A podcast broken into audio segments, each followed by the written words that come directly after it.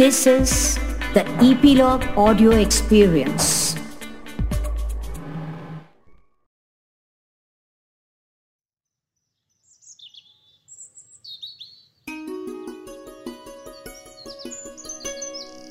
आज की कहानी, कैसे हुआ कृष्ण का जन्म? किस तरह सुरक्षित रह पाए? सुनते हैं कान्हा की मस्ती भरी कहानियों की अगली कड़ी, कृष्ण का जन्म।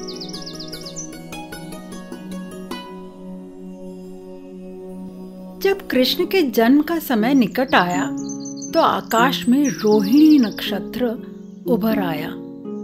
रोहिणी, यह सितारा केवल शुभ अवसरों पर ही चमकता है।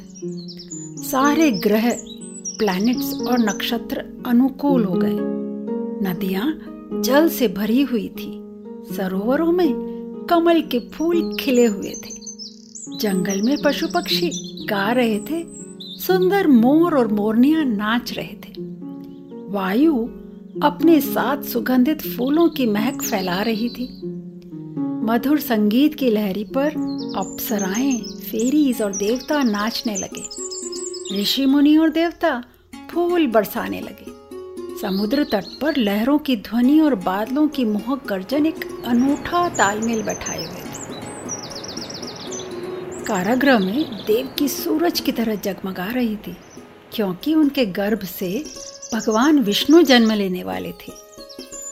जो ही अष्टमी को आधी रात को कृष्ण का जन्म हुआ, पृथ्वी भगवान के जन्म का समाचार सुनकर खुशी से झूम उठी। वासुदेव अपनी आठवीं संतान को देखकर मंत्र मुग्ध हो उठे।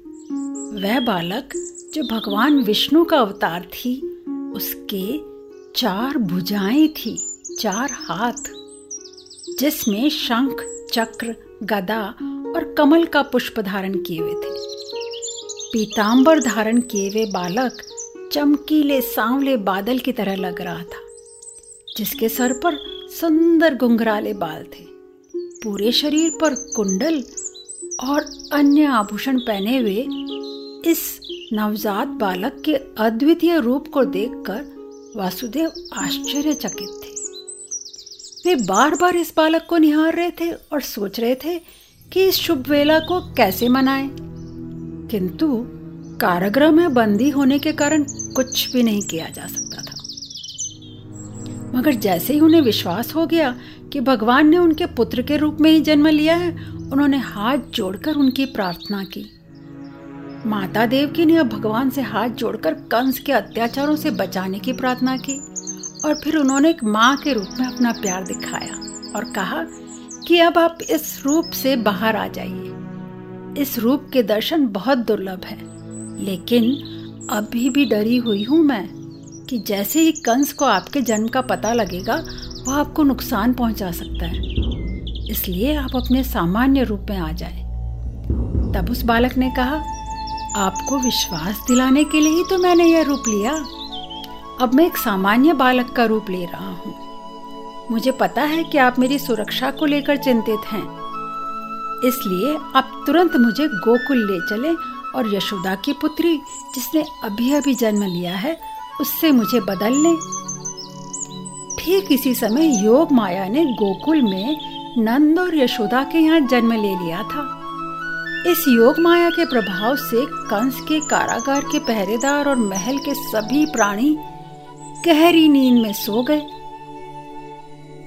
मुझे जल्दी से कृष्ण को सुरक्षित जगह पर पहुँचा देना चाहिए। यह कहकर वासुदेव ने कांपते हाथों से शिशु को अपनी गोद में उठा लिया। उनकी आँखों में प्रेम के आँसू उमड़ पड़े। बालक की जान बचाने के लिए बहुत ज़रूरी था कि उसे अपने से दूर कर दिया जाए। अभी तो उन्होंने अपने बच्चे को जी भर कर देखा भी नहीं था और उसे अपने से दूर करने का निकट समय आ गया। अभी तो उन्होंने अपने बच्चे को जी भर कर देखा भी नहीं था और उसे अपने से दूर करने का समय निकट आ गया।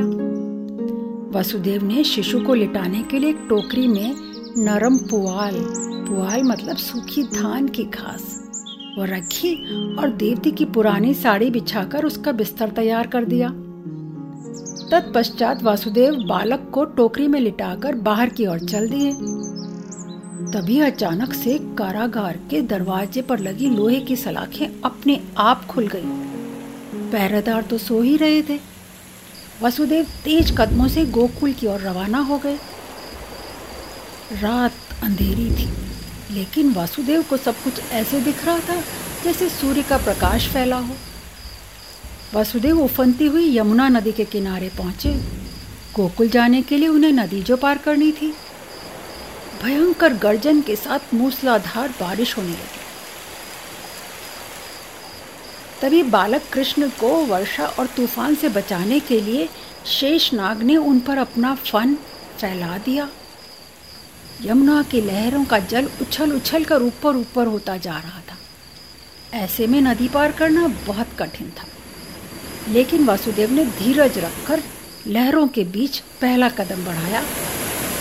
नदी उफान पर थी और पानी का स्तर ऊँचा होता जा रहा था। लेकिन जो ही लहरों ने कृष्ण के पैरों को छुआ, पानी का स्तर अपने आप नीचे उतर गया। नदी के बीच एक रास्ता बन गया।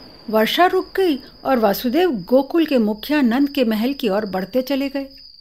उन्होंने सोचा, अगर नंद के महल के दरबानों ने मुझे और मेरे पुत्र को साथ में देख लिया तो? लेकिन नंद के महल में पहुंचकर उन्होंने देखा, वहाँ भी सारे दरबान गहरी नींद में सो रहे थे। वासुदेव ने सोते हुए दरबानों को पार किया और उस कक्ष में पहुँच गए, जहाँ यशोदा ने कन्या योग माया को जन्म दिया था।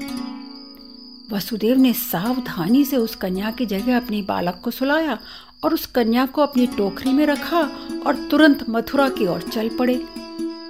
शीघ्र ही वासुदेव कारागार में पहुँच गए। देव की गहरी नींद सो रही थी। उन्होंने देवकी के पास कन्या को सुला दिया। इसके साथ ही कारागार के सारे दरवाजे अपने आप बंद हो गए। सभी दरबान जाग गए। देवकी ने नवजात बच्चे की आवाज़ सुनकर आँखें खोली। जो कुछ कृष्ण के जन्म के समय हुआ, उन्हें कुछ भी याद नहीं था। पहरेदारों ने एक बच्चे की किलकारियों की आवाज़ सुनते ही शोर मचा दिया। मथुरा के दुष्ट राजा कंस को तत्काल देवती की आठवीं संतान के जन्म होने की सूचना भेजी गई। जब कंस को यह समाचार मिला तो वह दौड़ता हुआ आया और करसते हुए बोला, आठवीं संतान कहाँ है? देवकी ने विनती की, भैया, यह तो नन्ही सी बच्ची है। यह आप जैसे बड़े राजा का क्या नुकसान कर सकती है? कृपया इसके प्राण मत लो। कंस ठहाका मारकर हंसकर बोला देव की बहन, मैंने भविष्यवाणी सुनी है।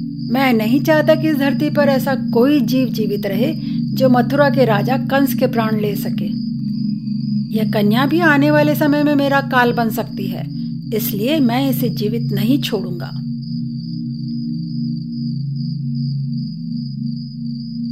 दुष्ट कंस उस बच्ची योग माया को उठाकर ज़ोर से गरजा तुझे मरना ही होगा। यह कहते हुए उसने उसे ज़मीन पर पटकने के लिए जैसे ही हवा में उठाया कन्या हवा में उछली और आकाश में जाकर अपने असली रूप में आ गई। वह सुंदर पोशाक, फूल मालाओं और आभूषणों से सजी हुई एक देवी लग रही थी।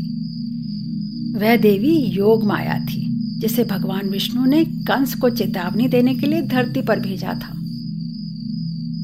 देवी योग माया बोली, हे मूर्ख कंस, तुझे मारने वाला तो पहले ही इस धरती पर जन्म ले चुका है।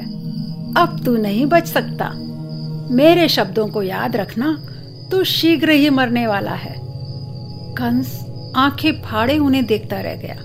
योगमाया हँसी और शीघ्र ही आकाश में ओझल हो गई। योग माया के ओझल होने के बाद सब कुछ सामान्य हो गया। कंस अपने दरबारियों और दरबानों सहित आश्चर्यचकित होकर खड़ा था। वह समझ ही नहीं पाया कि अचानक यह सब क्या हो गया। इस घटना के बाद कंस ने बहुत पश्चाताप दिखाकर देव की और वसुदेव से माफ़ी मांगी और उसने उन दोनों को कारागृह से मुक्त कर दिया। दूसरे दिन कंस ने अपने दरबार में सभी घटनाक्रम विस्तार से सबको बताया। सभी बहुत दुखी थे और अपनी अल्प बुद्धि से कंस से सभी नए जन्मे बालकों को मार डालने की और साधु संतों पर अत्याचार करने की राय देने लगे। कृष्ण का जन्म तो मथुरा में जेल में हुआ, कारागृह में। मगर उनका जन्मोत्सव मनाया गया गोकुल में। कैसा रहा गोकुल में उनका जन्मोत्सव? क्या वसुदेव कृष्ण का समाचार जान पाए? जानने के लिए हम सुनेंगे हमारी अगली कड़ी काना की मस्ती भरी कहानियों में। और हाँ आपको ज़रूर इस कहानी में भी अपना फेवरेट सीन मिल ही गया होगा। तो उसे कलर करके भेजे। मुझे पता है आपको बहुत मज़ा आ रहा है और इसी के साथ आप अपनी भी एक creative art book on Krishna तैयार कर रहे हैं। करोगे ना?